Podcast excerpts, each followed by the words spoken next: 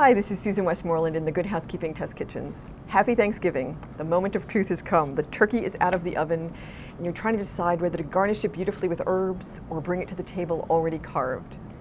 Whatever you choose, we've got selections on the links if you just click. But the how to on carving the turkey is worth taking a look at because we take the breast off the bone and it's really simple and the slices look beautiful. So check that out. Meanwhile, if you're having a smaller crowd and you just want to do some turkey cutlets, this is our recipe of the day. It's turkey cutlets a l'orange with a little bit of orange peel and ginger, just a pan saute, quickly glazed. So if you're just a couple or four people, this would be a great solution to do, and you can still serve all the accompaniments and maybe add a little bit of cranberry to that orange sauce. Susan Westmoreland in the Good Housekeeping Test Kitchen, helping you take back Thanksgiving.